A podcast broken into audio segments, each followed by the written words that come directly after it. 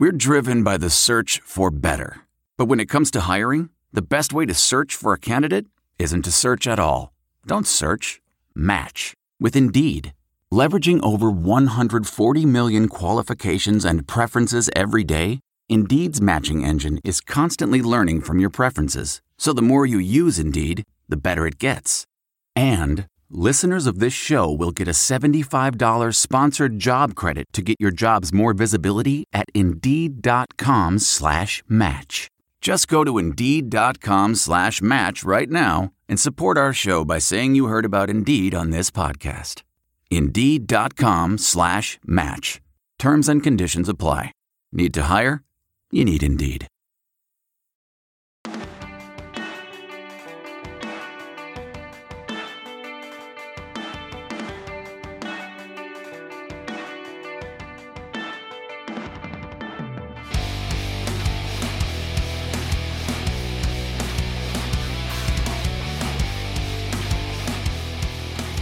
What is up, everybody? Welcome to another episode of the Bootleg Football Podcast. I'm your host, Brett Coleman, here with my wonderful co host, EJ Snyder.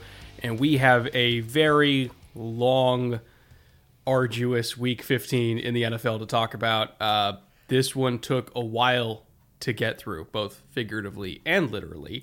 We literally just finished the Eagles game. It's just wrapping up as we're starting to record this on uh, Tuesday afternoon football, I guess you could say.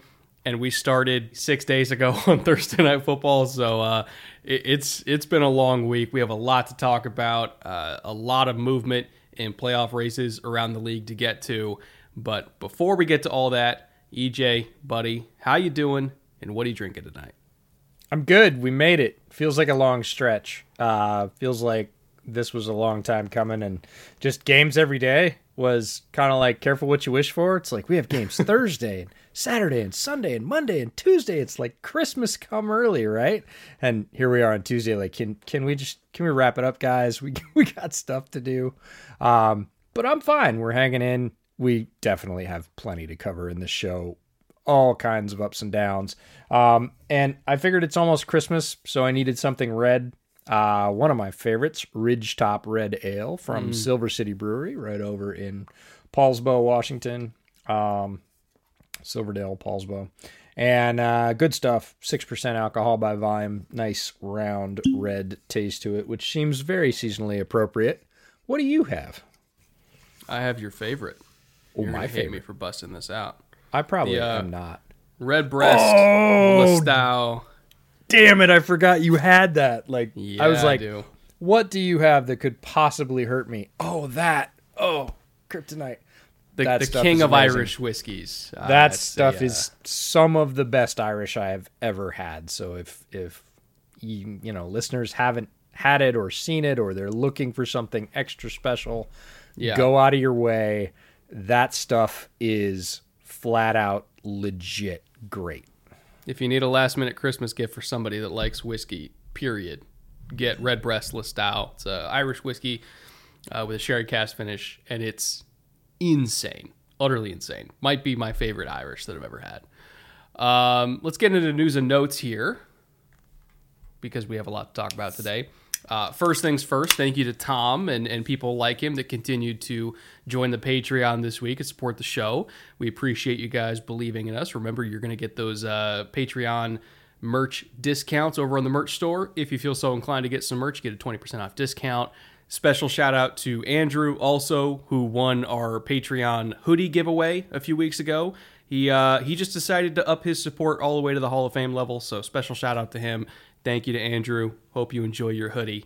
And uh, remember, as a new Bootleg Hall of Famer, you're going to get access to the January 8th uh, private Q&A session. So that's for the top two uh, levels of the Patreon. Uh, probably about noonish Pacific time, January 8th. We'll kind of, you know, we'll keep you guys up to date on when we're doing that one. Uh, and with that being said, let's get into three up. We'll get into these games. We'll start all the way back damn near a week ago with the Thursday night affair might have actually been the best game of the week, and it was the first game of the week. Chiefs Chargers had massive implications for not just the AFC West, but the AFC playoff race as a whole. Honestly, felt like to me, the Chargers were the better team for 80% of that game and still ended up losing, which, I mean, how many times have we seen the Chiefs do that where they just look lifeless and look lifeless and they're making mistakes and they get down into a hole and then you look up and they put up, you know, 30 plus points and they get walk-off touchdowns to, to Travis Kelce. Like that is so on brand for the Chiefs. Um, and we keep asking, like, how sustainable is this? But I don't know. I feel like after four years, it feels pretty damn sustainable at this point. But yeah, I, I felt like it was a very entertaining game.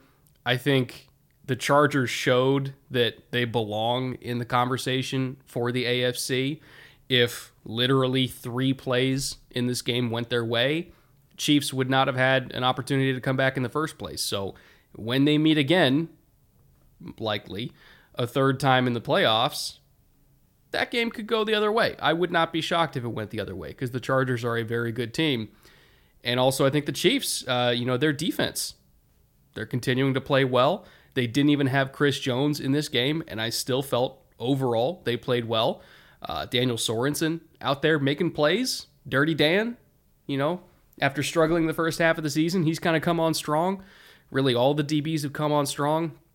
You know, Travis Kelce still unguardable. Tyreek Hill still definitely unguardable.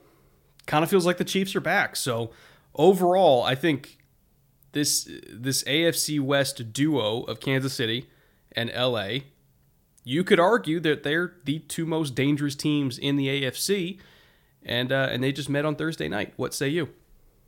Yeah, I don't disagree about the danger piece. Either of these teams can light it up. We were definitely looking forward to this one. It was high up on our watch list last week, and for good reason. Playoff implications for, like you said, not only AFC West, but overall for the AFC. And moving on deeper into the playoffs. The one thing I would want to know if these teams meet again is is Derwin James healthy?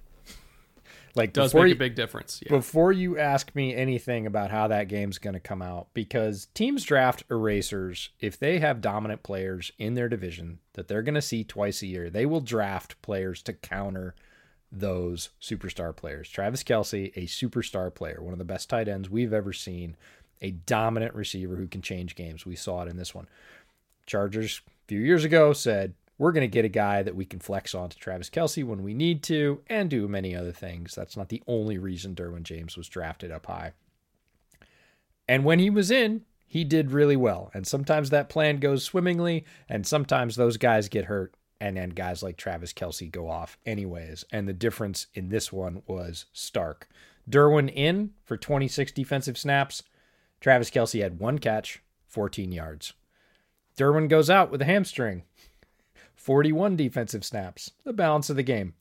Nine catches for 177 yards and two tutties. That is a huge swing. Derwin in, got him under control as best you can ever help to control somebody like Travis Kelce.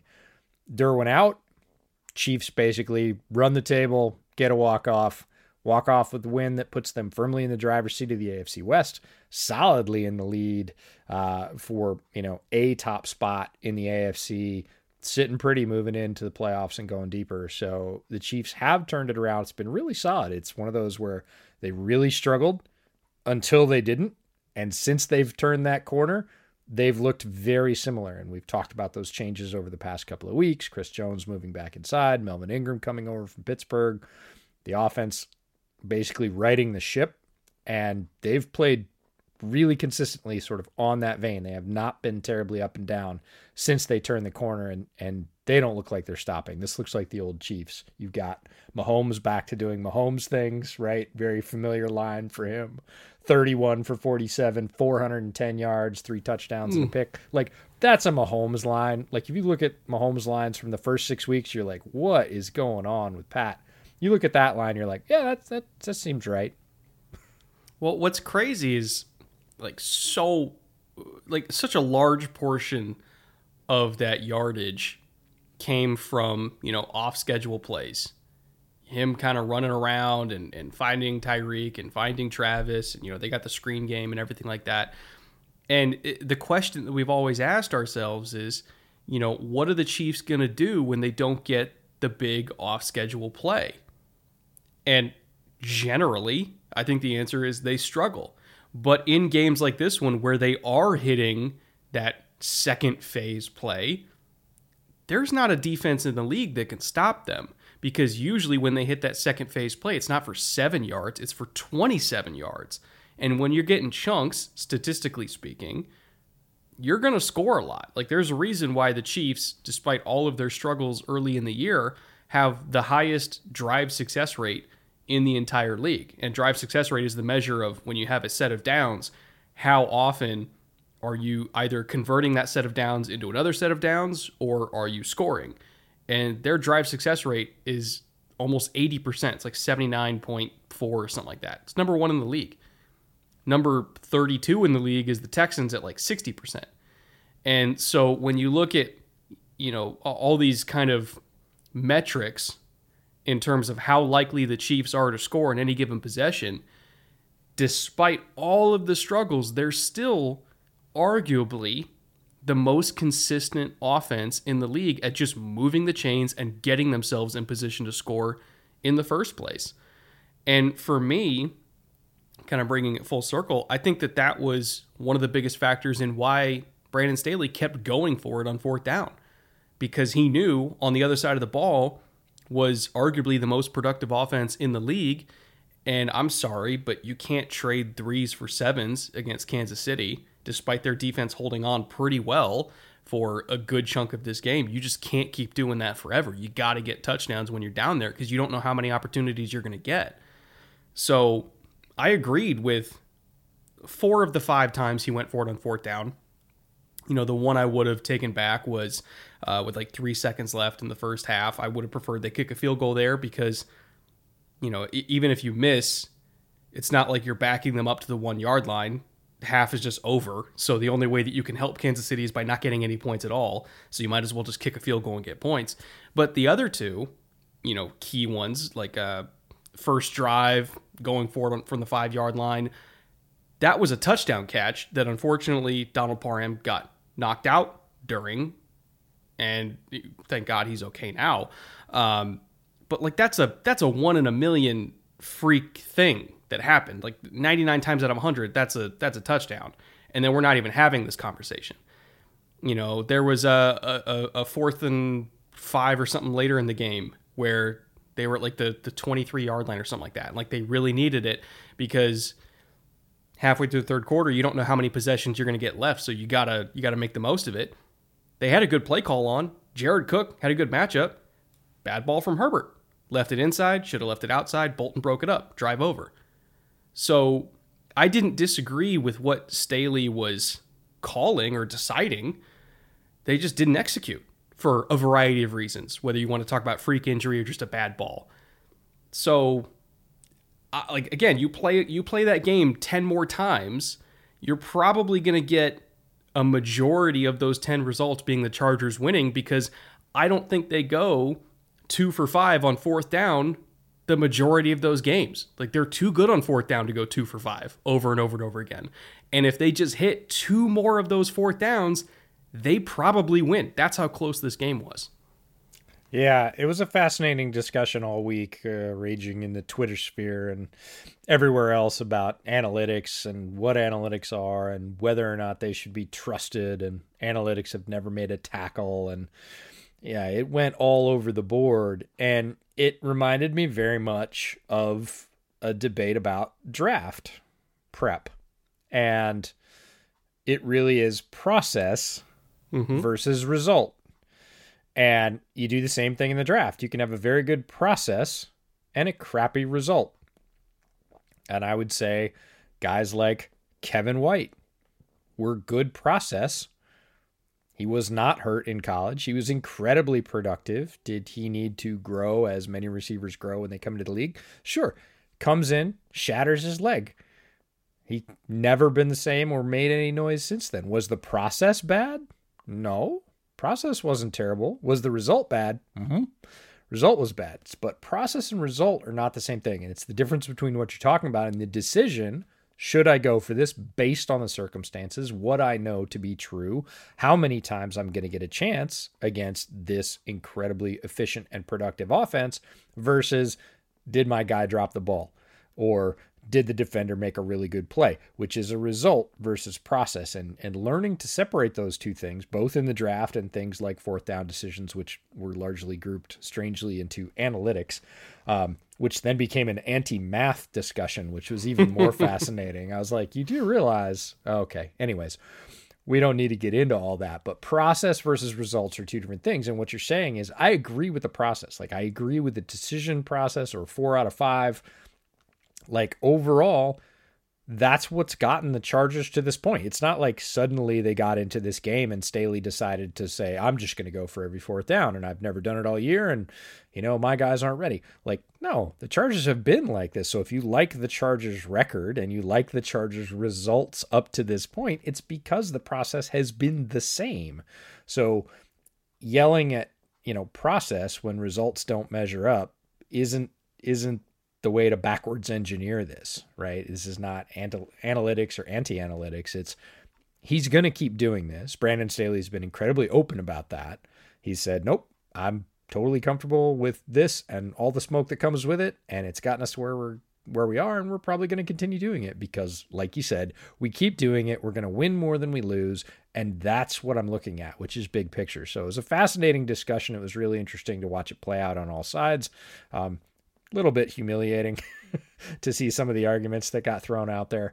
Uh, but I think fans in general will realize as we get there, and we saw it a lot this week. It wasn't just the Chargers game. Like kickers didn't kick a lot this week. There are a lot of teams that went for it. As we get down to the wire, it's not.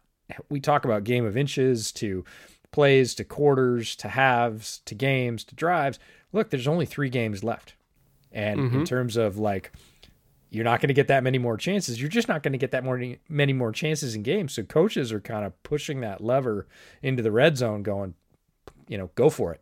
Let's see what happens. And I think folks are getting a little bit more comfortable with that, whether or not um, they're going to see it more. So uh, their comfort level is up to them. I mean, not even taking the math into account, if we're just looking at it from a common sense angle, if I'm Brandon Staley, I'm going up against you know, arguably the best team in the AFC. I have a chance to take control of the division and make an actual push for the number one seed and then host the playoffs in my house, where the Super Bowl is in my house. Who am I trusting more to make that happen? My defense down three safeties or Justin Herbert? What's the logical choice? Fourth and five, what are you trusting more? A punt in your defense or Justin Herbert to get five yards? Doesn't seem like that hard of a decision to me. No, I agree. And obviously, Brandon Staley agrees. And I don't think he's going to back off at all. He didn't seem at all cowed by any of this. He was like, nope, this is the way we've been doing it. This is the way we did it. It didn't work out this time.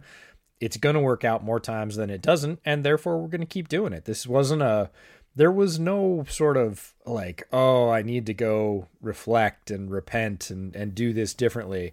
No. Yeah no, this is hard on. He is going to continue to press and push these chances and take them. And again, it's a pinnacle moment. We talked about it. These games are two for one. It's in division, it's against the team that's surging back, going to take pretty solid control of that division with just a few games to go. It's the only chance you're going to get to play them. You've got a chance. You're right there. You're on the pinnacle. You've got a great young quarterback that can pick it up with his legs, with his arm. I'm with you. Let him take the shot. And they didn't miss by much. We're, we're back to that game of inches thing. Like they missed two by very little. So again, clean up the execution a little bit, and maybe the results will sort of mirror the process.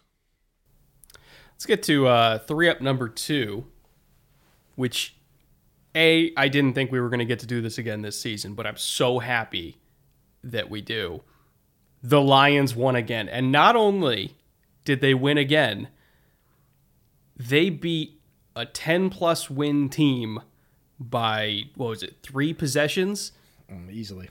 Has there ever been a one win team to beat a 10 plus win team by this many points? Like ever? I i don't know if there has. Like in nfl history i don't even know if that's happened before.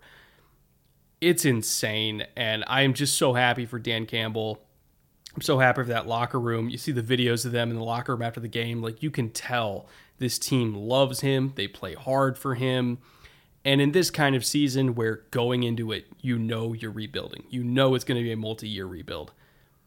Culture is really what matters, like the most. It, it, more than anything else, it's do you have a locker room that is willing to fight for their coach and buy in for 2023 and not 2021? And looking at that locker room, I feel like it really everybody in there has bought in for Dan Campbell for the next three years because he connects with them. He's an actual good person.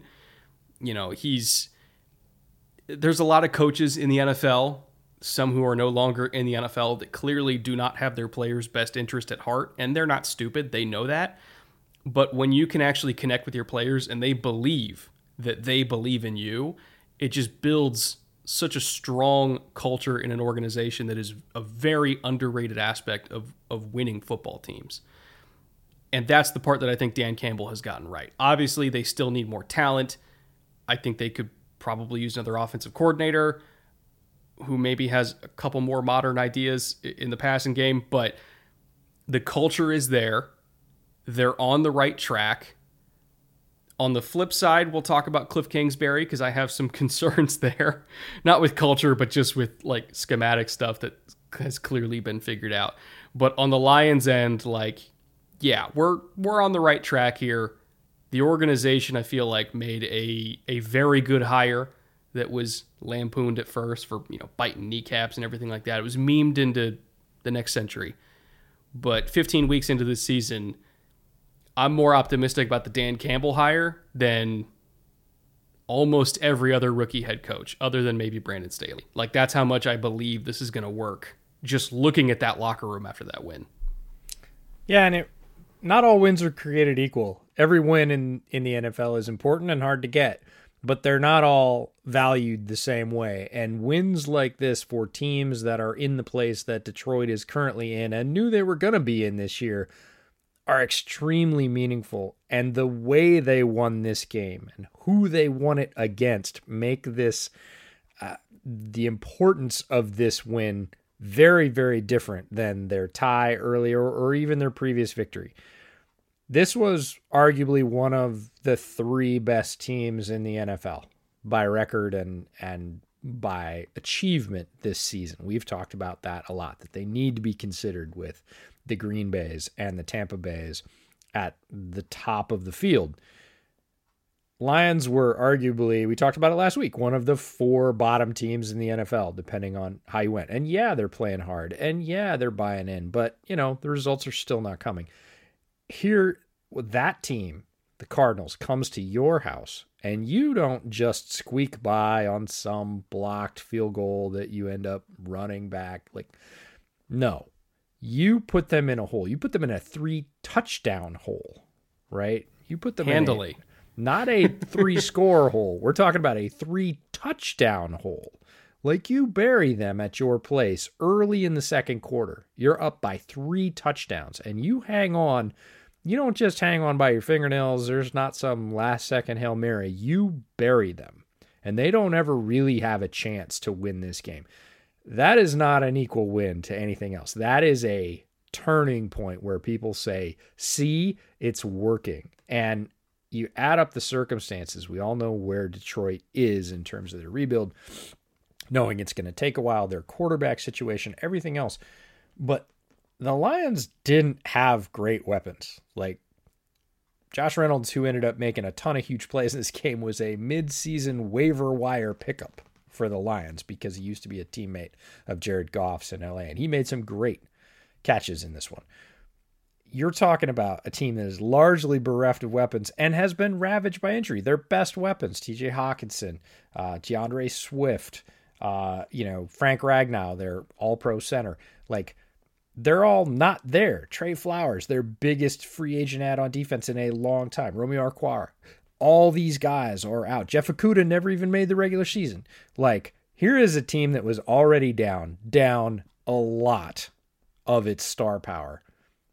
And they mash one of the best teams in the league at their house for a convincing win that they earned. This they didn't luck into this. It's not it wasn't on the refs or anybody else. Like that is a big deal for Detroit. And if they continue to draft well, they drafted very well this year. They continue to rub the waiver wire. They've got first overall claim this year. They'll have a good claim next year. Continue to pound UDFAs and every other talent source out there the way they have and they buy in they have sorted out guys there were certain guys like we were like why why'd that guy leave right and it's because they were like uh-uh i don't believe and dan campbell's been weeding those guys out and the guys that are left are playing extremely hard. They have been playing extremely hard but they played extremely well this week and earned a win against one of the best teams in the nfl that's really notable. We're going to look back. If the dan campbell experiment succeeds and he becomes a fixture in Detroit and they start to win, we're going to point back to this game more than a lot of others and say, this is where it really felt like, oh, you can do this without all your top firepower against them? That's a that's a thing. From a, a schematic perspective, I do want to highlight Aaron Glenn. And, and the Lions have had a, a few good defensive performances this year. Uh, the Steelers game was one. The the Vikings game was another. You know, the game they tied and the game they won. Like they they had good defensive performances there. We could talk all about the offense making mistakes, but like it wasn't just a one sided affair. The defense was making plays too. In this game, this was the most comprehensive defensive plan that I have seen executed against this Cardinals defense all year they knew everything that Arizona was going to do. I'm talking like down and distance and field position tendencies, formation tendencies, situational tendencies in the red zone. They fucking knew everything. And they had a plan for all of it. They knew how to rush Kyler. They knew the landmarks they had to hit to make him uncomfortable and to kind of make him run himself into pressure, which has been an issue with Kyler. If you hit the right landmarks, you know exactly where his field of vision kind of shrinks a little bit, and then he'll just, I don't want to say panic, he will run himself into pressure if you get to the right spots. Charles Harris was playing like a man possessed. Uh, the tackles were really struggling to give Kyler the space that he typically needs to be himself. Um, when I look at play calls defensively. There was uh, a, a, third and three, probably like around the, the the 40, 45 yard line for Detroit. And that's an area where the Cardinals really like to take shots because it's kind of in that no man's land where they'll take a shot, they'll see if they can get a chunk because if they miss it, it's three yards. They can come back on fourth down and try to get it anyway. And Detroit knew that, so they called zero because they're like, we're going to call the one thing that you're probably not going to be able to take a shot against. And if you dare do it, we're going to hit Kyler really, really hard. So go ahead and try. They weren't prepared for it. Harris came free off the edge, got a big sack, drive over. So they completely took that whole fourth down try off the table with a great defensive call. Next drive down at the goal line. Again, you get a three by one. It's like a, a man look all the way. They know the rub is coming. They play banjo coverage. DB inside in the slot comes off of it, breaks up the slant, forces a field goal attempt. They knew what they were going to do every step of the way situationally and always had a perfect coverage call, a perfect blitz call every single time. And like they this this Lions coaching staff, at least on the defensive side, completely pantsed Cliff Kingsbury every defense that faces the Cardinals in the playoffs, like, and I know the Cardinals are down some talent right now. Every DC needs to look at this game and just copy what they did because Arizona will struggle to handle it. Like, God forbid if the Saints with their defense makes the playoffs and go against goes against Arizona, they would destroy them because they have even better personnel and can do the same thing. Because remember, Aaron Glenn came from the Saints. He's a protege of Dennis Allen and Dennis Allen just shut out the Bucs. I can't even imagine the grotesque things he would do to this Cardinals offense. It would be gross. Entertaining, but gross. Yeah, if you like defense, it would be wildly entertaining. The thing that caught my eye on defense from Aaron Glenn's plan and Aaron Glenn and his coaches' plan was the rush. You mentioned it. there is a way to rush Kyler and there is a way not to rush Kyler. And their rush was incredibly controlled and always at the right depth. They didn't have anybody overrunning and giving Kyler a side to escape because if Kyler gets a side, if he can get out of that little crescent, it's like a it's like a reverse pocket. It's like a defensive pocket, right? The defense creating a pocket. If he can break one side of that, above or below a rusher, if he can get out, he gets an extra three seconds, four seconds per play. And Kyler with an extra three or four seconds and the threat to just tuck it and run with his quickness is enough to keep a lot of drives going. They were incredibly disciplined with their rush, depth, and spacing. And Kyler just sort of was like, I either have to bail out backwards and go really deep, which I don't want to do. He did a couple times later in the game, or I have to try and step up between those big guys. And that's not really my gig. So that was the first thing. And then guys like Jalen Reeves Maybin, like Charles Harris, you mentioned already, had a great game. Jalen Reeves Maybin was in Kyler's face all day. He was a thorn in Kyler's side. He was the guy that would would eventually break loose and come chase after he'd been standing there for a little bit too long. Um, hit him a couple times, knocked him down. Like these are not guys that typically, uh, you know, name dropping defensive NFL fans are going to talk about, but like they had it in line, and the coverage calls to mate to that rush were perfect. They didn't look surprised. They were in control mentally on the defensive side for the entire game. And then they got some incredible individual performances. We'll talk about Oruwariye. Like that was a dagger interception because second half adjustments, cards came out and looked really good in between the 20s. Like they three, four big chunk plays in a row. It's like, oh, they got it. They took their notes.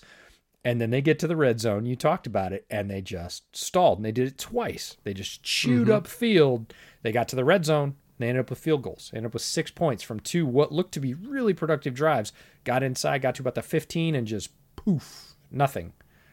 Like, well, part of it, like when you're down in the red zone, they really like that's where you could feel the lack of DeAndre Hopkins. Oh, for sure. At some point, you just need to line up and go beat somebody. And Green beat Amani Oruwariye a couple times in between the 20s, but down in the mm-hmm. red zone, couldn't beat him because Amani's physical and long. And again, you want to run a stop route and break a tackle like he did, I think, in like the third or fourth quarter. You can do that, but you know, in terms of like a goal line fade against Amani Oruwariye, that's that's a that's a tough ask. Like somebody who's built like him, that's as explosive as him, it's tough to kind of get hip to hip and, and be able to stack on him and, and get position to get to that back pylon where the ball is going to fall, you know, perfect teardrop fashion like Kyler always likes to lay it in there. Like, it can be as good a throw as you want, but if the receiver can't get there because the corner's too physical, what can you do? So, Oruwariye, he gets a lot of crap because he gives up a lot of yards, but he also gets a lot of picks. And in the red zone, I find him to be relatively reliable which if I have a DB, as long as they're not giving up touchdowns and they're forcing turnovers, yeah, I'm okay with that. I'm perfectly fine with that. Yeah, and Connor was the same way. We gave Connor a lot of credit on the show last week for being such a weapon this year. In between the 20s, he had some good runs. He had like a mm-hmm. 27 yard tear, and you got down and where where people again tend to think Connor is the most effective, packed, tight sets, power back. He didn't get anything in the red zone. He was not getting loose. They had him bottled up. They had two or three guys on him and they were dragging him down. So, uh, really, a ton of credit to obviously the guys on the field that executed, but the defensive game plan as well. And on the offensive game plan, it was, I'm with you, it was a little simplistic at times they leaned a lot on Craig Reynolds. And just a shout out to Craig Reynolds. Craig Reynolds is a guy that caught my eye in the very first Detroit preseason game. Everybody says, oh, preseason games are worthless. There's no value in preseason games. Bullshit. Absolute garbage.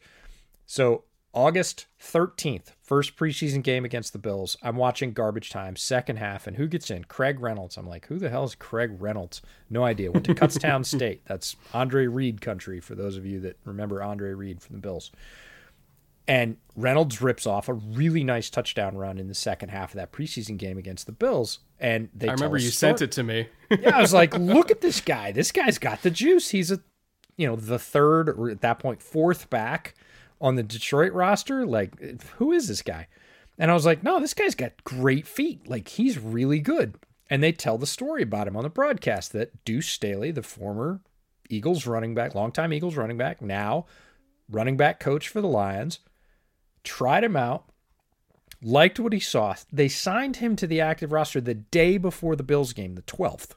The next day, they put him in in the second half against the Bills, and he rips off a bunch of good runs, including a what I would call a very creative touchdown run. And I said, well, and I put out a tweet about it. And I went back and found it this week because I was like, Craig Reynolds has a really good game against Denver. Last week it was a little bit more understated. And this week he was the power that kept Detroit in front of the sticks. He had three or four runs in this game that should have even been knocked back for about negative two yards or just been stacked for zero yards. And he had a bunch of runs in this game because of that lack of creativity that were zero yard runs that the Cardinals were absolutely expecting and stacked on and met him at the line, and he didn't get anything. But he had three or four, usually in late down situations, that he turned into six, seven, 11 yards when it should have been negative two or zero. He kept them on pace. He kept them ahead of the sticks. And Detroit, as an offense, with that lack of star firepower that we talked about, doesn't have a DeAndre Hopkins that they can just chuck it up to. They need a guy like Reynolds to keep them on pace, and he did in this game. He deserves a ton of credit. He looked great. He didn't look like good or average or doing his job. He looked great in this game. And it was, I don't want to say it was the difference because it really was a team effort for Detroit. But without Craig Reynolds, I this would have been a much closer game, if not a Lions loss overall, I'm just I'm happy for the Lions. I'm happy for Lions fans. I know they lost, quote unquote, lost the first overall pick, but eh, in this kind of year with Hutchinson and Thibodeaux, like I don't really think it matters if you have first overall or second overall. You're still probably getting a really good pass rusher anyway. You know, it's not like there's a, a, Chase Young and then there's a drop off or a Myles Garrett and then there's a drop off. Like Hutchinson and Thibodeaux are pretty comparable, like different skill sets, but comparable, I think, in terms of like overall grade. Or if they really want to, they can trade down. And there's a there's a shitload of edges in this class. Like if you want a Karlaftis, you want. I, we'll get into that in draft season. There's a lot of guys. I think this win was more important than the first overall pick for a lot of reasons. I think most Lions fans would probably agree with that, and I'm just happy they got it because uh, it's it's a culture builder for sure. Keep in mind with the draft, very interesting possibility comes up for Detroit, which What's is that? they keep they keep winning games, right? They win a couple more games, and it drops them down to fourth, maybe fifth, yeah. right, out of territory for the two guys at pass rusher that we're talking about. They have the possibility to trade down a few spots, not many, right? For somebody, anybody wants to come up for a player that they don't really want, they could trade down for a few spots, pick up a first next year for doing that, and pick the quarterback that they want at a spot that they want because it's possible that there will be a quarterback at 9 or 10 that they want. If they if they really believe in a whoever insert quarterback X here. If they want a Matt Corral and they think this is our guy and we can get him at 10 or 12 and we can pick up an additional first. It's not a bad idea it's or, possible. I'm not saying it's going to happen or it's even what they want to do. I'm saying if they drop into that middle four, five, six, and somebody wants to come up a few spots and they can pick up a first for dropping down four or five spots and still get a quarterback that they weren't going to pick before eighth or ninth or tenth, anyways. There's there's another scenario here. You get a lot of picks. You just trade down and trade down and trade down. You build up an ungodly armada of picks. And then you go get Bryce Young, first overall next year. You pray to God that whoever's first overall, you know, if it's like a Jackson, we'll let you like, have it. You know, yeah. it's like they already have a quarterback. They don't need one. Like, who, let's just say it's it probably wouldn't be Jacksonville for a third year in a row, but let's just say that the quarterback situation is solved. We'll talk about that later. We'll talk about the likelihood of going first overall twice in a row. Um, there is there is no three in a row, just so you know. Spoiler alert. Oh, statistically, there's no there's no team that's ever gone not statistically. For three in a row? Like I went back uh, 40 40 ish years. Yikes. Never had never had three number ones in a row. We've had quite a few teams. Uh, we'll talk about it that have had two number ones in a row, uh, but nobody's ever had three. So not not probably going to be Jacksonville, but it's always it's a gamble to wait for a quarterback. But the, taking a quarterback at like two or three in this draft um, that you're like not super sold on could be a really hard sell for a fan base. But if you trade back, grab an additional first, and still get a quarterback you like somewhere around the bottom of the top 10, that could be a real coup for the Jackson or for the Detroit front office staff to come away with really two major assets for just dropping down a couple spots that they kind of wanted to drop down for proper draft value, anyways. Let's get to uh, three up number three, which is the Packers holding on for dear life against a very, very undermanned Baltimore Ravens squad. I mean, it, you name it, they were down. like they backup quarterback, secondaries obliterated, receiving cores obliterated. Whether it's injuries or COVID or whatever, the offensive line is is undermanned. I mean, this was a this has been a bare bones roster basically since training camp. Like they they've just constantly had injury issues. And to take arguably the best team in the league to the mat, putting up 30 points on a pretty good defense, and having an opportunity to potentially win it if you just make one more play with a backup quarterback and Tyler Huntley, who played great. I'm just so I'm proud of the Baltimore Ravens for having so much fight this season despite so many adverse circumstances I don't know if they're going to make the playoffs. I have no idea. It's been an uphill battle for a month now.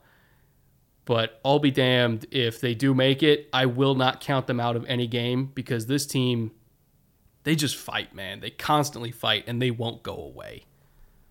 No, they're not gonna. And uh, we got to talk about Mark effing Andrews right at the top of this. The guy is a superhero. It's ridiculous. Like I liked Mark Andrews coming out. I was higher on Mark Andrews than most people, and he has wildly exceeded my expectations. My wildest expectations. Like he is so freaking good. He looks really good when he gets in sync with Lamar and Lamar is just hitting Mark Andrews. Like we've all seen that with Tyler Huntley in the first half and a and a you know greatly reduced offensive slate of weapons, he was everything for the Ravens in the first half, and he looked amazing doing it. You don't see tight ends laid out sideways making hands catches on the ball in the end zone on the points. You don't see him one handing stuff. You don't see him accelerating away from defensive backs at that size. Like we think of Mark Andrews as like a powerful guy that can block, and he can. Um, we think of him a guy that can absolutely overpower safeties and linebackers. We don't think of him as a guy that would typically run away from corners. He looked damn fast in this game, and he did everything for Baltimore in the first half. Top five, I might say top four, right? He's really, really good. Kelce. Yep. Kittle. Yep. Gronk in whatever order. Yeah, it's, it's Gronk is Gronk's the sort of wild card. Gronk's better. Like Gronk's a Hall of Famer. Like so, maybe he slips to five. But I mean, you're it's Waller or Andrews. Yeah, this season It's it's. Andrews. This season it's Andrews with a bullet. Like I, I don't think it's close. Last season I, I would have tipped for Waller. So again, maybe fourth or fifth, but like solidly in that top tier. He's not in that second bubble. He is a guy that can carry an entire team for you know more than a half. Um, and we saw more of that in this game with Huntley. And this was the game we were waiting for from Huntley. We've seen him come in in relief of Lamar. We saw him come in uh, earlier this season, and I said, "Oh, keep an eye on Huntley." And he, he kind of laid an egg in that game. He didn't play great. Um, certainly had any reps. This was the game, start to finish, wire to wire. He's the starter against a high quality opponent, and had them toe to toe the whole game. He was a reason that they were in that game and played very, very well. You say they can't let him go. I say they're going to have trouble keeping him. Like, there are going to be offers for a guy with Tyler Huntley's skill set, poise, physical gifts. Um, it's going to be difficult for Eric DeCosta and his his bunch to say, oh, on the off chance that we lose Lamar for extended time, we're not going to take that those picks, right?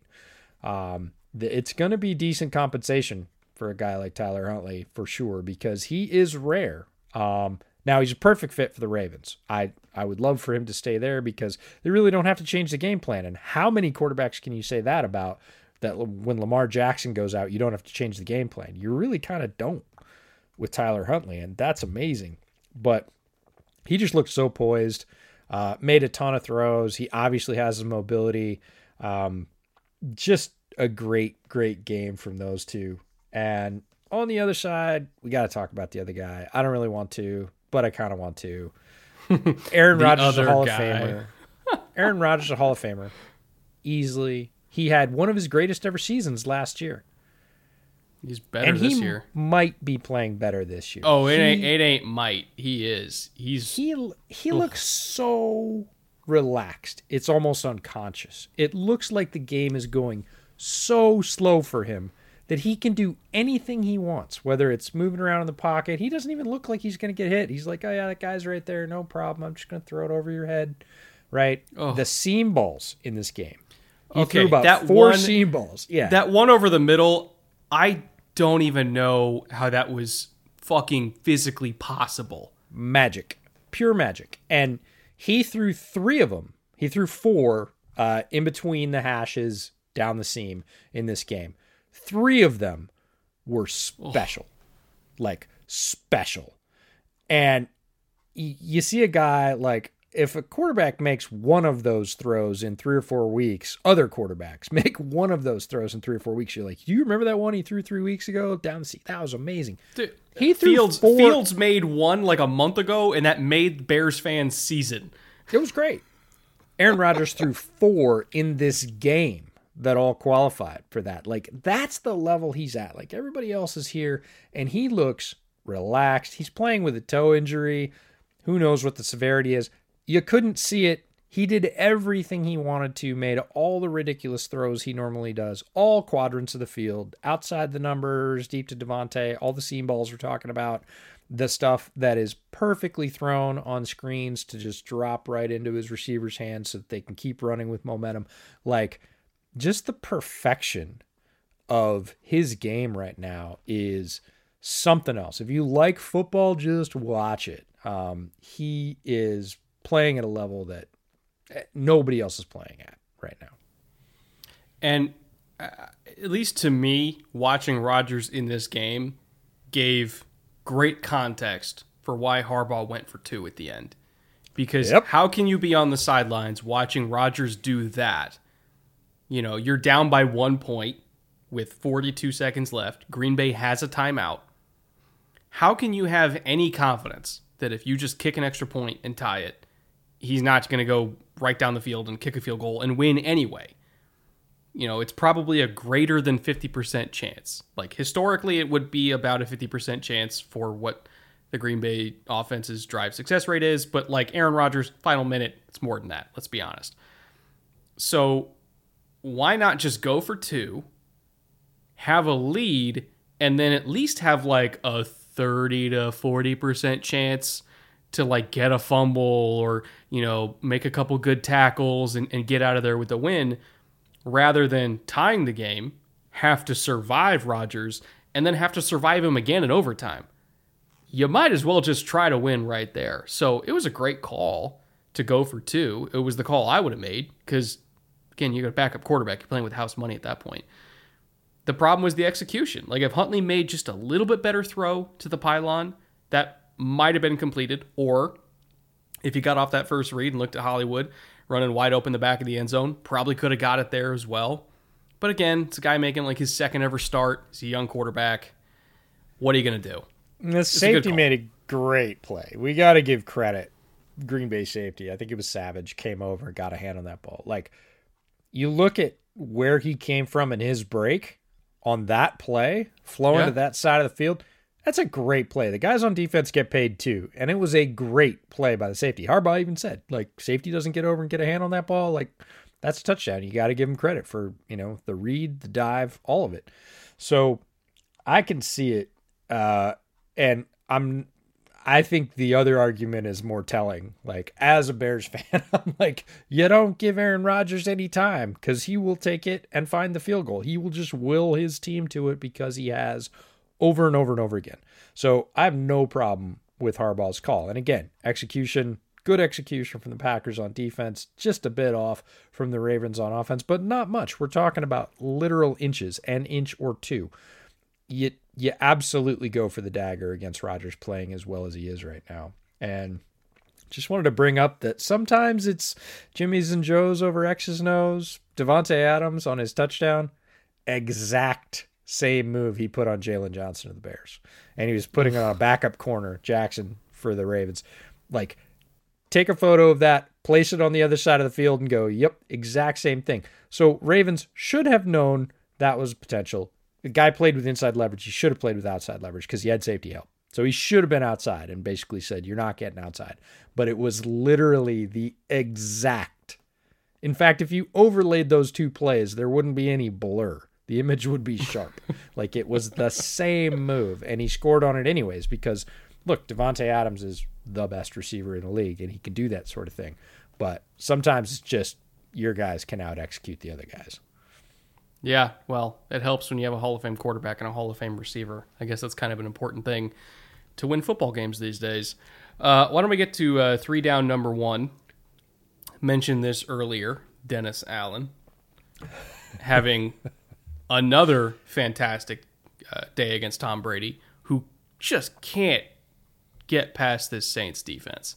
Uh-uh. And I was trying to figure out why. And beyond the fact Chris Godwin got hurt, unfortunately, tore his ACL on a low hit, which I don't think was malicious. I think he was aiming for the thigh and just missed. I, I didn't think it was a dirty play. You know, Evans got hurt. Brown was out because he was suspended. Uh, you know, Lenny got hurt. They signed Le'Veon Bell today because they're just down a whole bunch of bodies. So, yeah, he was down a lot of skill position players.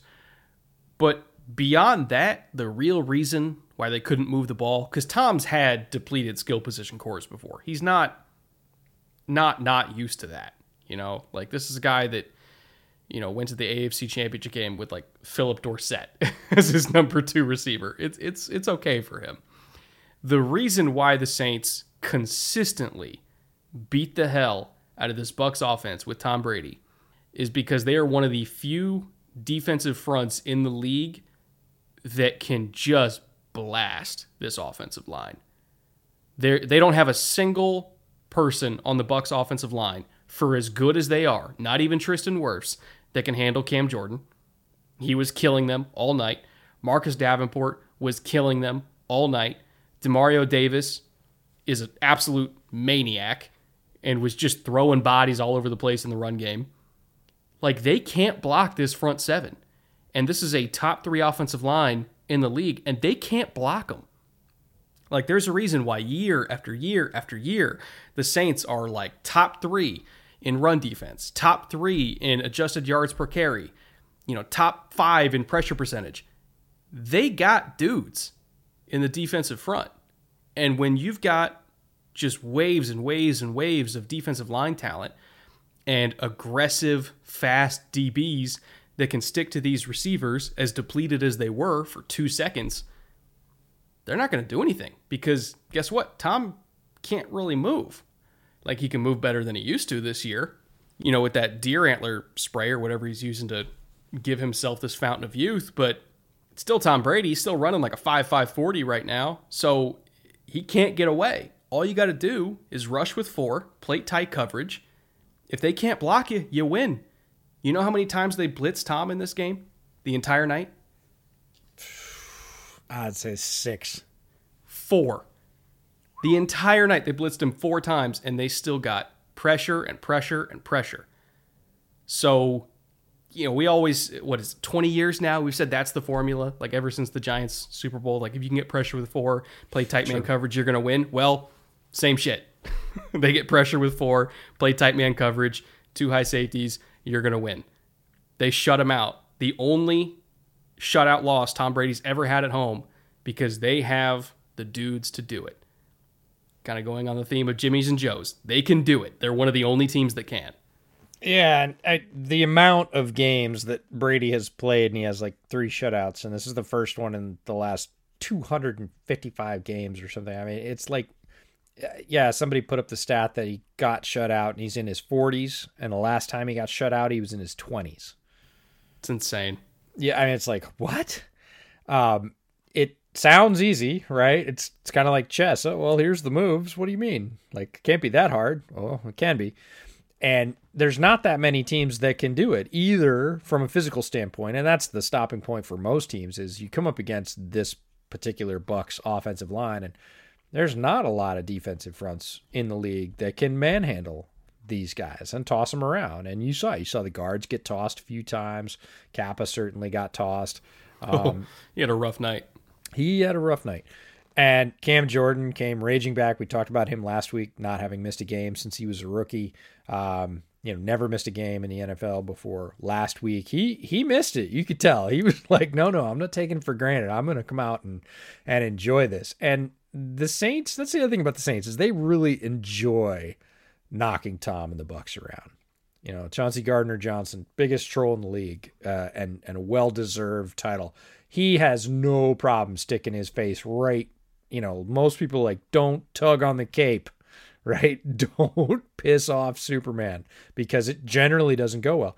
Chauncey Gardner Johnson has no problem going up and just mugging Tom Brady.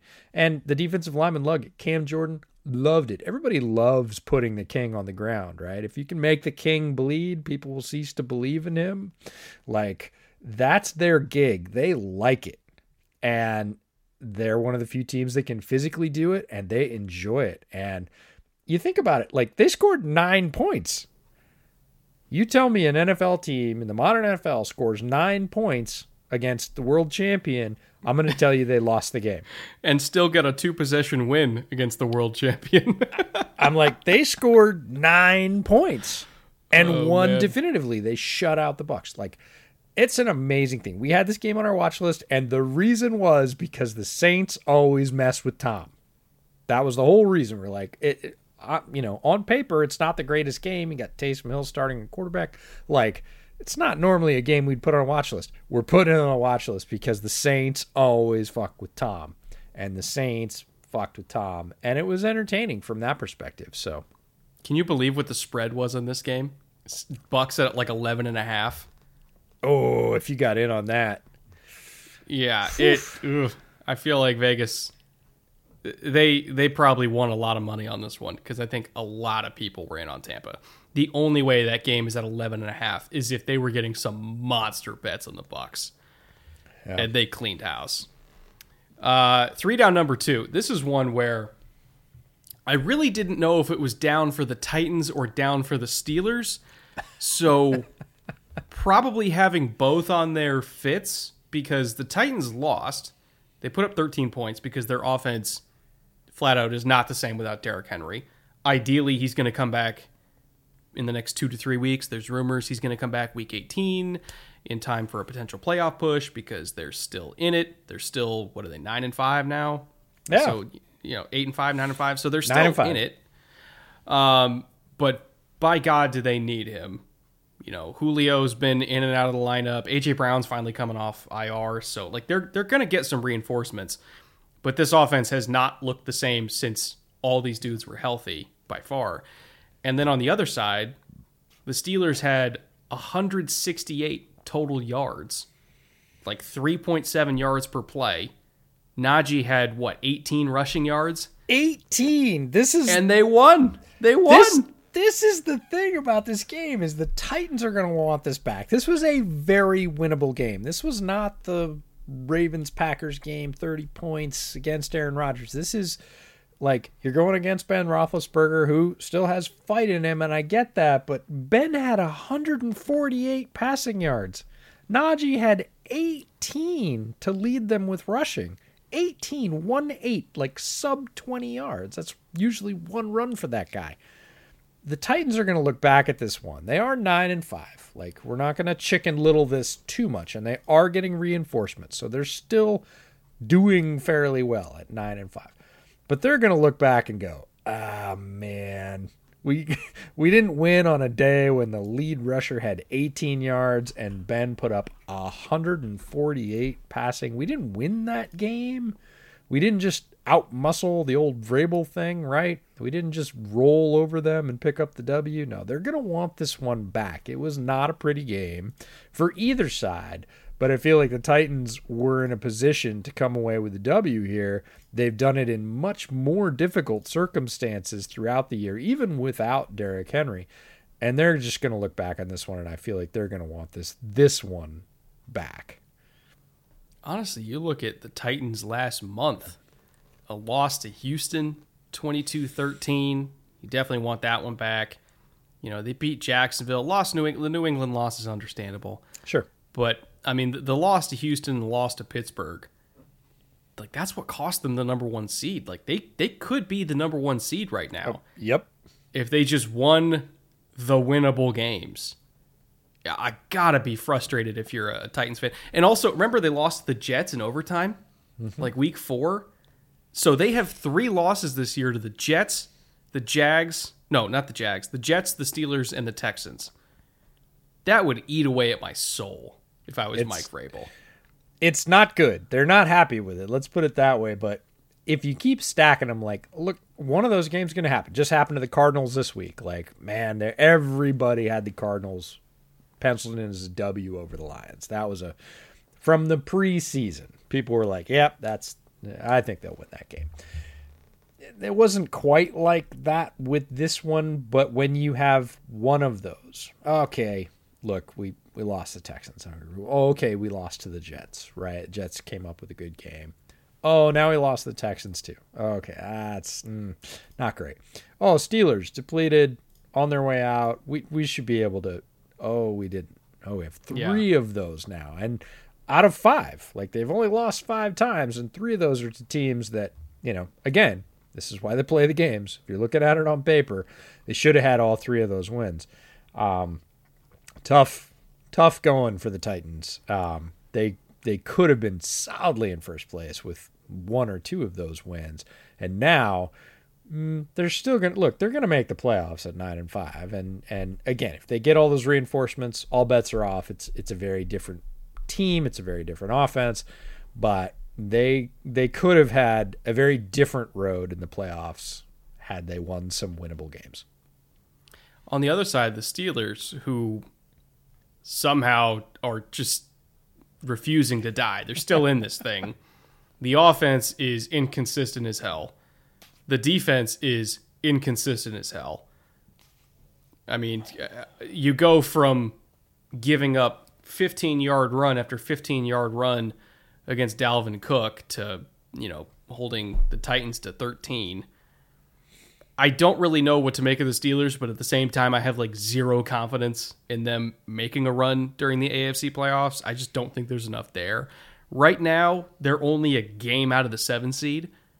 And if Buffalo drops one more and the Steelers pick up one more, to actually technically they're only a half game back because they're seven six and one, and the Bills are eight six or eight and six, and they beat the Bills week one. So like one false step from Buffalo, the Steelers are in the seventh seed somehow. The three point seven yards per play Steelers are the seventh seed. I it's it's one of the weirdest stories in the NFL that this team will not die. Honestly, the entire AFC North will not die. I don't get it. Like it's I don't even want to call it a mess of a division, but they are just constantly cannibalizing each other and all refusing to be knocked out. It's insane. They're all in this thing in like week 16. Really the only one I believe in at this point is Cincy, but I mean right now the Ravens are 8 and 6. They're they're a game out. Steelers are 7 6 and 1. They're half game out. Browns are 7 and 7. They're a game out they, they, they all got a shot. Yeah. I don't I don't really believe in any of them, but they all got a shot. It's crazy. Yeah, we said in our divisional preview of the AFC Central or AFC North, we said like, look, this is gonna be a slugfest. It doesn't really matter who wins it; it matter who survives it with enough health and enough games um, to win the division. Because if you don't win the division, you're going to be beat up. You're going to have a bunch of other losses from the teams in your division, And if you're not healthy, it's going to be tough to scrap your way through the playoffs. And here we are, you know, week 15 going into week 16. And yeah, we're eight and six, eight and six, seven and six, seven, six and one, and seven and seven. Like, all right, like nothing's decided with three weeks to go. Let's let's play some more football. Um, it is a it is a batshit division for sure. Um, so the last one uh, in this section, uh, three down. Jags look to have the number one overall pick after Detroit's win for two years in a row. Notably, pick Trevor Lawrence. That's hard to do, turns out. It's hard to get the number one overall pick two years in a row. And I thought, hmm, how hard is it to do? I don't know. I should look. So I went down a rabbit hole. Um, Brett goes down a rabbit hole with scheme and coaching calls. I go down a rabbit hole with the draft. And here we go. Uh, it's a summary of what's happened or when it's happened in the last 40 years. So, most notably, um, I'd say the majority of our fans would probably remember that the Browns have done it twice in the past 20 years. They did it in 2017 and 18 with Garrett and Mayfield. And again, some of our older fans might remember 99, 2000, Tim Couch and Courtney Brown. Back to back number one. Oh yeah, picks. yeah. Yeah. This is this is going to be a trip down memory lane for you. So the Bengals did it in 94-95. Dan Wilkinson and Kijana Carter. My head immediately went to Akili Smith. Ah, How many times have the Bengals had the number one pick at this point? Probably Well, a lot, right? That was the Akili Smith Tim Couch year, which was the whole Okay. like Ryan Leaf uh yeah, yeah, yeah. yeah. Any uh uh Peyton Manning year. Uh so the Colts went first twice in a 3-year span. In 1990 Jeff George and then in 92 they picked Steve Emtman who was out of the University of Washington. And Yeah. interestingly enough, in 92 they also had the second overall pick. So they had Emtman number 1 overall and they took Quentin Coryatt, linebacker out of Texas A&M. God, how bad were they? Jesus. Yeah, it was a fun. It was a fun year. Uh, so that was fun. Now these are the ones that I didn't know about, even as a draft fan. Years that a team has double dipped by going first overall in a draft and then spending their next year's first round pick in the supplemental draft. Cowboys dou- Somebody's done that? twice, as it turns out. What? Cow- the Cowboys double dipped, and you know one of the names because he's commentating games and he's a Hall of Famer. They double dipped in the regular and supplemental draft in 1989. Aikman in the regular draft and Steve Walsh in the supplemental. Steve Walsh was quarterback at Miami, so he was Jimmy Johnson's quarterback at Miami. Jimmy Johnson Oh, wanted another choice. He thought Aikman was the guy, but he wanted a backup. And so in the supplemental draft, they spent their one on Steve Walsh. So that one was was news to me. Um, the Bucs did it in '86 and '87. Two very notable names: Bo Jackson and Vinny Testaverde. Testaverde was a supplemental? No, it was a first overall. This is back to the two years in a row first Oh, overall. right, right, right, 86, yeah. 87, Bo Jackson, Vinny Testaverde. And interestingly enough, after picking Steve Young first overall in 84, so only two years before, when he came over from the USFL. Yeah. So Wild. fun, fun names.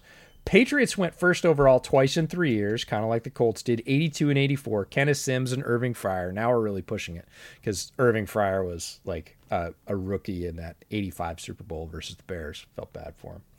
And the Saints double dipped regular and supplemental in 1981. Now we're all the way back to 81 or 40 years ago. George Rogers in the regular and Dave Wilson in the supplemental. Overall, this is not great company to be in. To be a team on this list, you're not doing great. There is a reason this happens to teams. Like multiple years worth of bad decision making ends up that one pick at the top of the draft is not enough to get you over the hump. And it turns out that Jacksonville is just such a team. They have made some poor decisions, in this case, a coaching or head coaching decision, Not that Trevor Lawrence is a bad pick. We're not saying that. We both think he's got talent and will eventually be a good player in the NFL, but he's gotten almost zero development this year because of his situation. And as a result, looks like the Jags probably get the number one pick two years in a row, which puts them in some pretty select company. That's everybody going back 40 years that's done this. And honestly, it's more teams than I thought it would be. Um, but none of those were great teams. Like the mid 80s Bucs, mm, not a good team. Uh, 89 for the Cowboys, right before they picked Aikman, they were building their triplets. They were getting towards that Super Bowl run, but they were a bad team. There was a reason that they had those picks. The Colts, uh, the whole Jeff George, Emtman, Quentin Coryatt years, mm, not great. Um, the Browns, we know about the most recent history of the Browns before Andrew Berry and Kevin Stefanski took over and brought them some stability. They had years and years of instability, and they ended up twice picking first overall in two consecutive years. Not because they were great, but because they were like really horrible and kept making the same mistakes. So, not a really good omen for Jacksonville. But again, fun draft fact. It's happened a lot more than I thought it had. Um, and some fun names for folks who've been following the NFL to remember way back in the Wayback Machine there not to beat a dead horse, but the Jaguars have only picked outside of the top 10 once since uh, before Obama was inaugurated. So it's yeah. been that kind of run. and yeah. unfortunately, it's still going. Yeah, they had a couple chances there. We've talked about it. The the fire sale after they've assembled that team that looked like it was going to make a run. Um, they're you know, and the Brunell years, right? They go to the AFC Championship. Is that right? Uh, was it early two thousands? Yeah, the Fred Taylor, Mark Brunell, around Keenan there. McCardell, yeah. like the that was a that was a great team. So they've had a couple of peaks in the time that they've been around where it looked like they were kind of kind of maybe put together some sustained success and get out of that top 10 but as you said hasn't hasn't been very often for the Jags that they've been out of that position. So, uh, let's go to three interesting number one. Now, these are some deep cut names. So if you don't know who they are, we don't blame you. But if you've been listening to this show for long enough, you've probably heard us talk about them at least a little bit, especially in like the 10 Gems episodes going back the last couple years. But there have been some young players around the league that are for various reasons, finally getting their chance to shine late in this NFL season. First among them being Divine Deablo, who just was pretty much only getting special team snaps for the majority of this year. Raiders had a bunch of injuries at linebacker, forced him into action. A couple weeks ago, got his first start against Washington, put up like 11 tackles. Came back the next week, put up 10 more tackles. And now we're at the point where Cory Littleton's getting five snaps in the game he's active, but he's not playing because Divine Deablo is playing extremely well and looking like a piece that, you know, maybe they can look to for the future at the will linebacker spot. You and I talked extensively about him kind of playing that role both before the draft and after the draft and in our offseason preview with the Raiders. We really like that pick as a, kind of a hybrid safety linebacker that would likely be a linebacker full time in the league. Uh, you look at Gabe Davis, who just had his second start of the entire year and put up a 5 for 85 and two touchdown line. We both liked him a lot too, and he's going to earn a lot more snaps uh, again this week with Beasley out with COVID. So, you know, he's going to be uh, have to be a huge weapon for Josh Allen against New England. And then we got Thomas Graham, your guy, a corner that was uh, hiding on the practice squad all year for reasons unknown finally gets the start because of injuries and puts up what was it, like three, four passes defensed in his first start. Pretty crazy. Yeah, he gets his hand on the ball three or four times, and there is a reason. Like I, I am still mad that he hasn't been playing because look, the Chicago secondary has been objectively horrible. Outside of Jaylon Johnson, who's been great, and we said this before the year, they just don't have any horses. They traded away Fuller, leaving Jaylon Johnson as the pure number one and who else? And it's been Kindle Vildor and Duke Shelley, and they've had Artie Burns in there, and like it, it's not great. And the safety rotation hasn't been much better either. When when Eddie Jackson's been healthy, he's been decent. You're starting Tashaun Gipson, he's missed time. They had DeAndre Houston Carson in there before he went to IR, like not great. And here's Thomas Graham, and he did. He got roasted during the preseason. A lot of fans were like, "Why, why, why?" But I can't believe that he's not objectively better than at least some of those guys on what has been a very middling cornerback roster. Now, he did sit out. He opted out for COVID in college his last year before he was draft eligible. So the last tape scouts had on him was over a year old. I really liked him as a guy that could play outside or inside in the nickel. He played both at Oregon. He played more outside. I loved his skill set, and the Bears pick him up late again because he'd opted out. It was a year later. People had some concerns. Uh, access to information was not as good during the COVID scouting years, and the Bears get him late as like a sixth round pick. And I'm like, this is great. They're low on cornerback depth. This guy has skills. He's fresh after a year basically on the bench. He doesn't play great in the preseason. He doesn't play great uh, early on and he just disappears. He goes on the practice squad, and he finally gets called up this week because the entire Bears secondary basically is out with COVID or injury. If you look at their starting lineup, it was horrendous.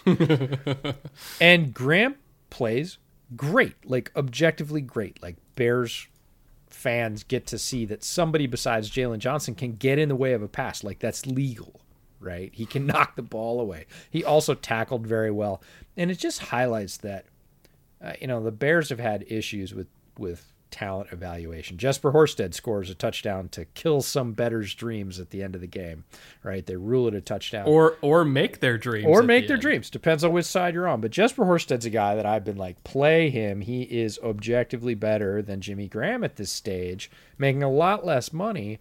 Like Jesper Horsted has 10 career receptions and three touchdowns.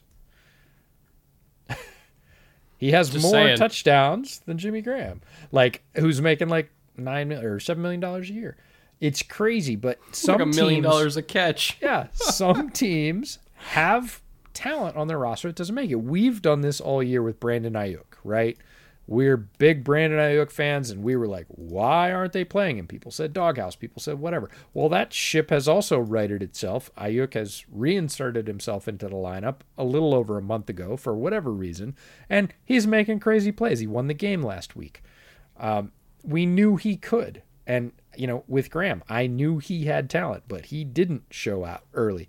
Now he gets a chance late, and maybe he's a building block for the Bears to go forward, at least a depth piece. But these guys are all over the league. And what we want to emphasize is everybody in the NFL has talent. And we've talked about situation and scheme a lot, but sometimes it's just more than that. Sometimes coaches just don't like people. Sometimes they're not good at evaluating their skill set. Sometimes they just have a pigeonholed idea of what a player should be, and X player on their roster who has talent does not fit that, so they don't make it in. So just remember that when you're bemoaning your draft hits or misses, either way, because you can, again, some bettor's dreams get made, some bettor's dreams get crushed. Like you can be on either side of that debate, but it's not always that the guy objectively sucks. He probably doesn't. He's not in the right fit for whatever reason, or the coaches just don't know what they're looking at because that happens in the NFL too. I just think he, he passed the Justin Jefferson test which matters a lot to me. Like you look at terms of yards and catches given up. He gave up one catch all night for seven yards to uh, uh, God, who was it? Not not Smith Marsette, the other one. Osborne. Um, Osborn. Yep. But Jefferson had four for forty-seven and a touchdown, but nothing on Graham. They had to put him in the slot to work against you know Marqui Christian and um, you know, Deon Bush and, and, and Kindle Vildor for, for one snap. None of those yards came outside when Graham was on him. So, I, I, you know, say what you want about Kirk having an off night and it just kind of being a weird game, but you go up against Justin Jefferson one on one and give up nothing to him all night, you deserve a roster spot. You deserve to start for the rest of the year to see what you got you know, maybe he doesn't keep it up. Maybe it was a flash in the pan. Who knows? But he needs to start and he needs to play just to see. Same thing with Gabe Davis. Like, honestly, even when Beasley comes back, like I want I want Davis starting like every single game from here on out, even through the playoffs. See what you got. I want Deablo starting every single game, playing every single snap from here on out, and see what you got because these are young guys, young talented guys that could be really key pieces for the Raiders, Bills, and Bears, respectively. And uh, I think those teams owe it to themselves to see what their young guys can do. Yeah, here's hoping. That's what the end of the season's really good for. Is you know the Bears are officially out of playoff contention now, and that had been bandied about as oh we're not going to play the Teven Jenkinses of the world before injury until were mathematically eliminated, even though we all know the Bears had no chance to make it into the playoffs. And if they did, they were going to get annihilated. So it wasn't valid reasoning, but it was used. Well, that's gone now. They are mathematically eliminated. They can't make the playoffs. There is no reason not to run all these guys out now and see what they do in live game reps because that is extremely valuable. And there's no way to simulate it. You can't simulate it in practice. I don't care how good your VR is, it's not the same. You need to get them out there in game situations and see how they play. And Graham got his chance, and he played extremely well. Uh, three interesting number two.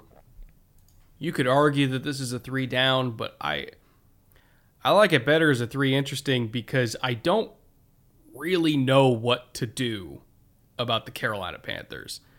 They're they're they're objectively as messy this year as the Jags, the Texans, the Giants, the Jets, you know, all the teams that everybody talks about being like the worst in the league.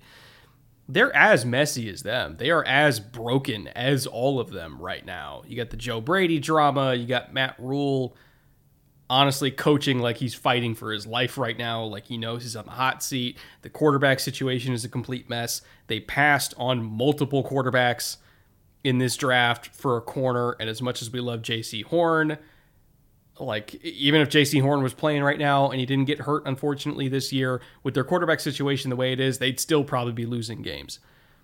There's a lot of talent on this roster, but it feels like the two most important parts of it, you know, head coach and quarterback are so unsettled that the rest of the roster doesn't really matter that much. And so I don't really know what to do about them because they're not that far away from being a really good team. Like they started out 3 and 0 they had a convincing win against the Saints. They were stopping the run at a historic rate. They had a great pass rush. The offense was workable when Christian McCaffrey was in there. DJ Moore was he had a hot start. He was starting off well. Like the team looked good and then it just completely fell apart. So like I know they're not a complete lost cause, but I don't know what to do about them. And in this draft in particular where we're still not really sure what this quarterback class offers, and we're still not really sure if they're even going to retain Matt Rhule. I, I find the Panthers to be one of the most interesting question marks in the NFL because they're both not that far and also really far from being a great team, if that makes sense.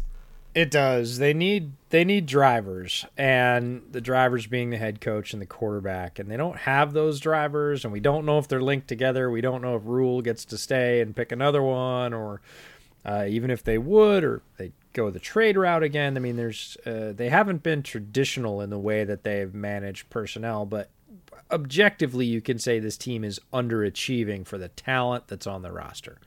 Like the defense is pretty well loaded up, and they have a lot of offensive weapons. They need some offensive line depth. Sounds kind of like what we say about the Jaguars. And so maybe it's not all that surprising that they're not all that far off each other's records. But they absolutely have to get the quarterback position decided. They could have done that. They could have picked a Justin Fields and said, you know, this is the or, way they're going. Or a Mac Jones, either way. I yep. Mean, they they could have done that. They chose not to. So really, the question is: Are they going to give Matt Rhule a little more rope and see if he can make it through next season with a different quarterback choice, or are they sort of done with that?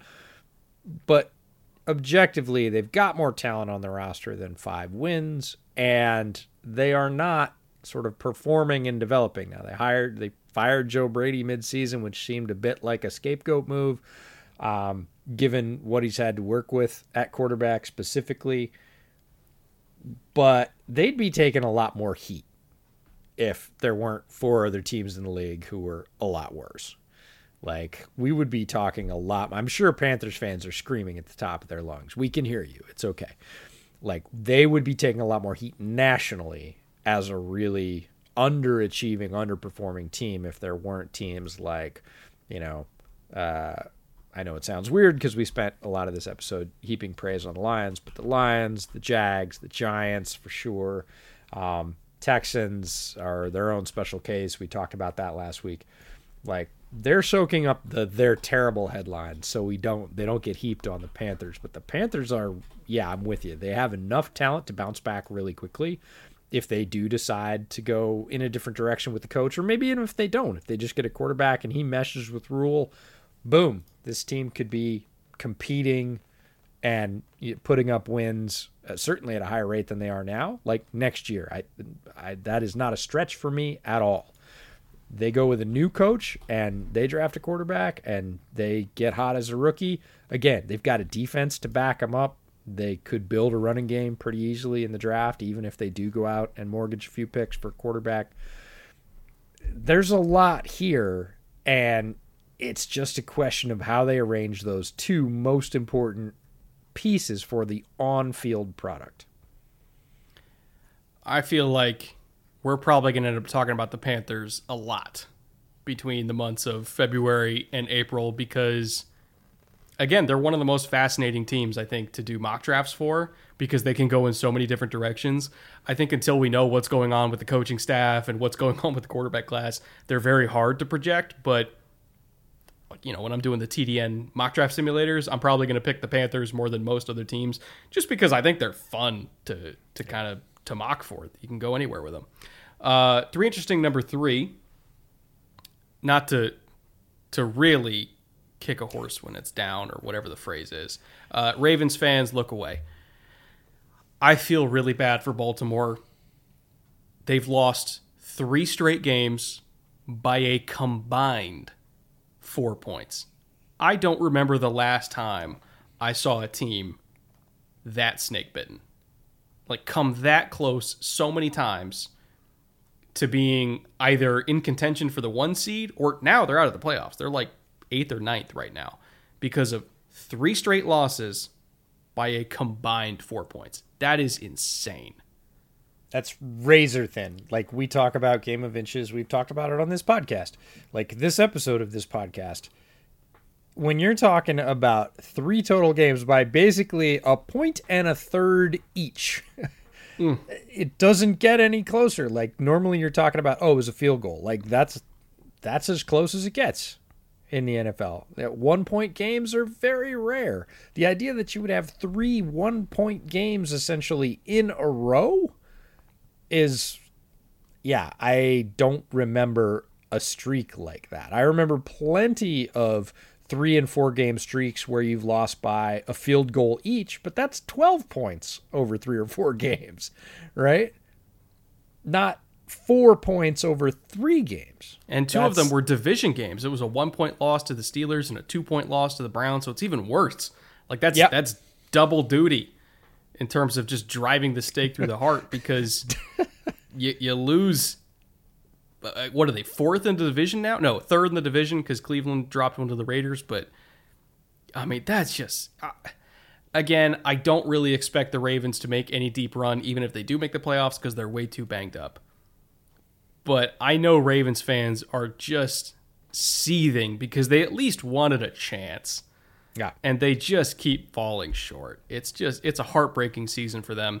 I will say this, when they get all their guys back next year, if they stay healthy next year and you get Dobbins back and you get Gus back and you know Bateman's fully healthy and Lamar's healthy and you get Ronnie back and all the defensive pieces, Marlon, this team is going to outright annihilate people because they're already really good with like 60% of a roster. When they get 100% of their guys back, they are going to be obnoxiously hard to beat. I guarantee it. And with that being said, why don't we get to the bootleg shot of the week? Speaking of AFC North bone breakers, our winner last week was an unofficial nominee because right you know in, we have a we have right a policy. In, right in, right the, in. The write-ins won. The people have spoken. And even though we couldn't make an official nominee because it was flagged, I think you and I agree it was a bullshit flag on Minkah Fitzpatrick separating the ball from KJ Osborn in the end zone. Kirk throwing a hospital ball over the middle. Textbook hit from Minkah. I don't know what else he could have done. Ref threw a flag. Ref knew it was a bad flag, said it's on me, but it still stood. Great, great hit. Uh, and really, to me, there was no other option. I'm happy the right in won. I think justice was served today. That was the best hit of week 14. Well, justice isn't the only thing going to be served right about now. What do you got? Uh, it's almost Christmas time, so uh, a little rum and eggnog goes really well. So I've got some Doorly's uh, Eggnog? You're Yeah. shooting eggnog? No, you ever put rum in eggnog? I said rum goes really well in eggnog. Oh, okay. I thought you were shooting eggnog. I was like, oh my God. Well, if it was Washington homemade, shit. I would consider it, but only with chunks. No, uh, Doorly's. Ugh. God. I knew it. I knew it. Uh, no, Doorly's uh, eight-year aged rum. Good stuff. You've had it uh, when you were up here. It tastes like butter. Uh, what do you have? Uh, I'm unleashing my inner college kid tonight. I got Tito's doing vodka for the first time on the show. Oh man, that's Chilled not vodka. Just any vodka. Unleashing your inner college kid. That's something else. Okay. Um, what did I? Uh, oh, speaking of eggnog, I heard of something that I'm not going to be a fan of just because I don't like the base ingredient. But uh, somebody was heading to their, I think, sister's house for uh, for Christmas or whatever, and she's like, she is excited to introduce me to Fire Nog, which is fireball shots in eggnog. Oh my God. You think about it. Why? People put, people put cinnamon and nutmeg on top of their eggnog. It's just cinnamon whiskey in your eggnog. How much of a degenerate do you need to be to enjoy that? I'm not sure. I I'm not a fireball person myself, so I wouldn't try it. I would put rum in my eggnog or whiskey. But Ugh. First people of all, like fire nog, and I was like, oh, it's got a catchy name, but uh, yeah, have at it. Anyways, uh, here's to Minkah and to write-ins everywhere. Uh, buck the system. Ah, that's good vodka. Tito's does make a good vodka. Um, Surprisingly good, yes. I don't I don't drink a lot. Well, I don't drink much vodka at all. But when I do, uh, I get Crater Lake vodka, which is made uh, filtered through volcanic lava rocks. I really only keep vodka on hand for making sauces, but I saw it downstairs and I was like, eh, might as You well. only keep vodka on hand for getting sauced. What was that? I, hey, you have not had my tortellini alla vodka. I, pretty you damn know, good. and this is one of the the great wantings in my life. So we'll fix that next time I'm down. Uh, nominees for this week's bootleg shot of the week. Now that we're done rambling, uh, number one, Garret Wallow, Texans linebacker, absolutely blowing up a Jags receiver on a switch release slant. Great read, scraped over the top, fantastic form tackle, stopped him dead in his tracks. Uh, immediately when I saw it, I DM'd you and was like, "That's a nominee, has to be non-negotiable." Uh, option number two, Jeffrey Simmons, I mean, tossing Pat Freiermuth like a baby. It, it, it was a remarkable demonstration of uh, weight class in the NFL. I think is a good way to put it. And you know, Jeffrey Simmons is one of the most what's the word intimidatingly strong defensive linemen in the league. So seeing him take a 260 pound tight end and, and basically toss him into a coffin was awesome. Uh, option number three, Clyde Edwards-Helaire finding out very quickly that Derwin James uh, moves a lot faster with a lot more force than he does.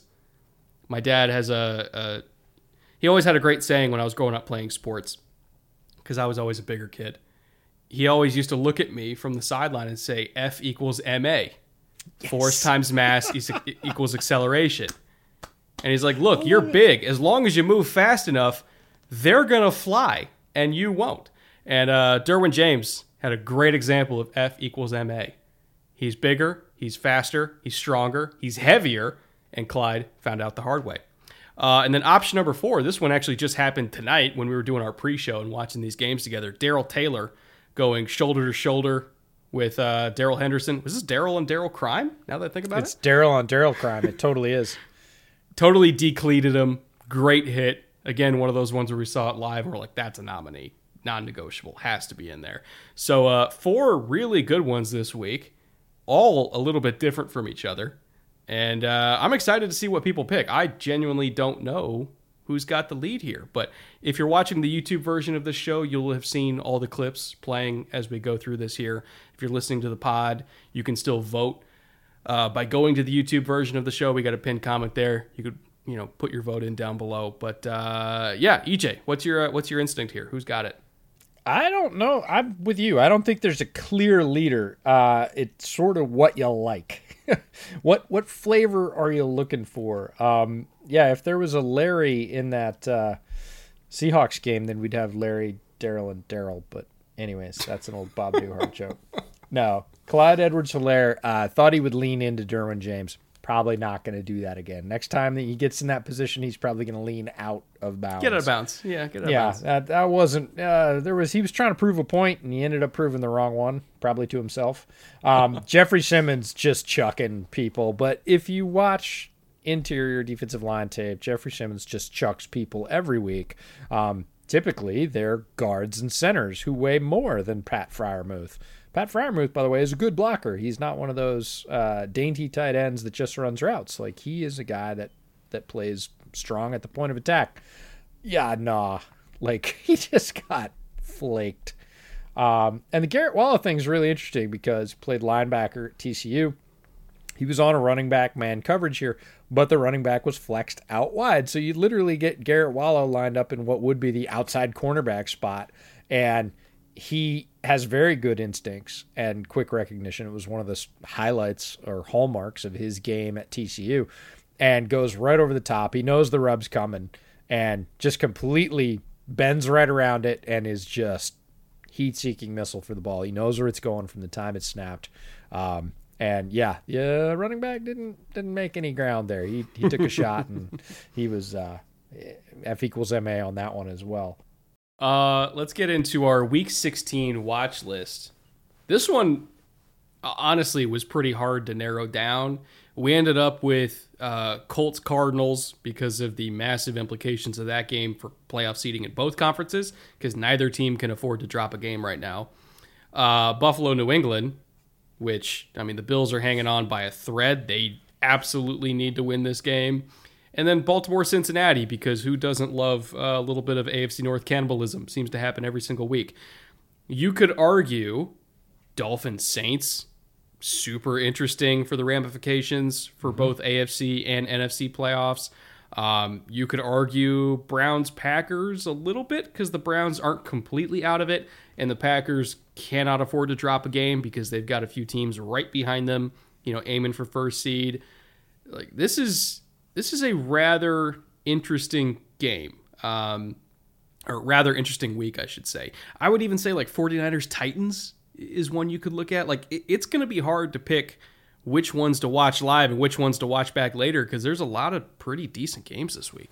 Yeah, you got Steelers Chiefs. Like I fully expect the Chiefs to roll right over the Steelers, but like you said, Steelers. It's the Steelers. Die. They won't die. They're not they, going away. They won't die. And then you've got NFC East action with Cowboys and Washington Football Team. Like again, I would expect the Cowboys to win that game, but like we've seen stranger things happen just in the last couple of weeks. So a lot of, I would say, low key interesting games to watch. Um, because so many things are still undecided. Again, we're a week later. We've been saying this for the last three weeks. Oh, we're at week 13, we're at week 14, we're at week 15, and this is still undecided, or this many teams still have a shot at the playoffs, or this many teams are still in the hunt. Like, that's still the case. Like, very few things got resolved over the last week, and they're, uh, you know, there are things like the Bears being mathematically eliminated. Well, we kind of knew that anyways. Doesn't even feel like that counts as one. Uh, it's officially one. Um, so lots of stuff to watch this late in the season. That's a real treat for NFL fans um, in terms of parity. It, you know, look means a little bit more Tums consumption uh, for teams on the bubble, uh, but overall, there's still a lot of good games. There are not. We haven't really hit just play out the string games for the vast majority of teams in the NFL. We might after next week. There may be a tipping point. Probably will be because there'll only be two weeks left at that point. There's um, a lot of seven win teams that are going to lose this week and have it be pretty much over for them. Yeah. So it it's amazing that here we are late, late, late in the season, and over half the teams in the NFL are still active and interesting in terms of either their role as a very direct spoiler to keep people out of a seat or out of a playoff or keep a division rival from from advancing, um, or just flat out they have a chance to make the playoffs straight up, which is crazy at this point of the year. But um, here we are, and just enjoy that as an NFL fan.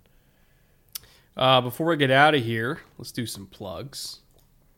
Uh, I believe this is coming out Wednesday, and I think I also have a film room over on the film room channel coming out today. If today is Wednesday as well, uh, that one's going to be all about analytics and some of the topics we talked about in, in, this pod, except a little bit more targeted, more in depth, uh, specifically with the Chargers game and that two point conversion uh, at the end of the Ravens game. So if you liked what you heard when we talked about analytics earlier in this episode, go watch that. Uh, do you have anything coming for Bears over Beers?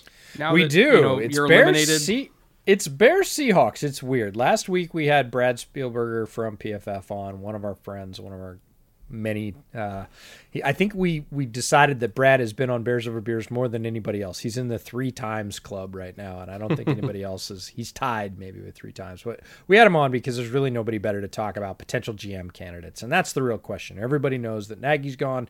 Nobody's really sure that Ryan Pace is gone, but that chatter has increased enough over the last couple of weeks that we felt like it was something to address. And Brad works with a lot of these guys and and folks that work with guys that work with the guys that are going to be considered in the GM slate. There's not as many openings this year for GM, probably. There's maybe four, maybe, uh, possibly, possibly, as few as possibly mm-hmm. as few as two. Um, yeah. And we're not sure that Ryan Pace is in there, but it's it's a fascinating conversation because it can really change the course of the organization. And and you heard so many people talking about it during this week's Chicago game of Chicago is a great sports city and a great sports town. The Bears have been down for so long that the NFL is better when the Bears are good. Um, and you know, Randy Mueller came out on Twitter and said the same thing that like the the NFL needs a strong Bears and they need to change direction and get there. Um, nobody's wrong about that. The Bears are kind of a sleeping giant, third largest market in the country, and have been in the bottom third of the NFL for quite a while. So, possible GM is a great conversation. That was a good one. And this week it is uh, a game in my neck of the woods. Bears are coming to play the Seahawks day after uh, Christmas. I've been offered tickets. I'm not sure if I'm going to go um, because it is the day after Christmas. Uh, the weather could be abjectly terrible. Um, we'll see. But uh, we're probably not going to talk a lot about the Seahawks Bears game. We might talk about um, some things around Bears off-season decisions. We're kind of pivoting to that now that they are mathematically eliminated. Uh, but yeah, we will have a pod this week. It will come out a day or two early as uh, Friday is Christmas Eve. Uh, we normally launch that on Friday. It'll probably come out um, either late Wednesday or Thursday, so you have a little bit of a chance to listen to it maybe on that drive over to the in-laws. Uh, but yeah, it'll be out this week as usual.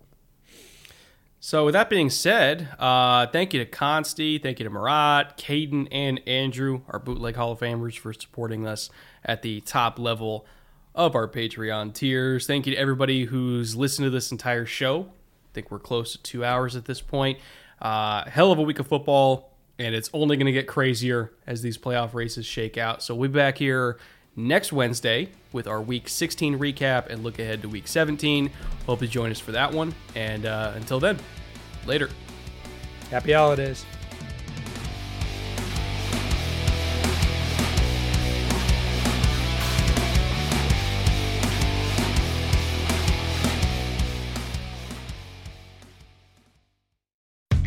How powerful is Cox Internet?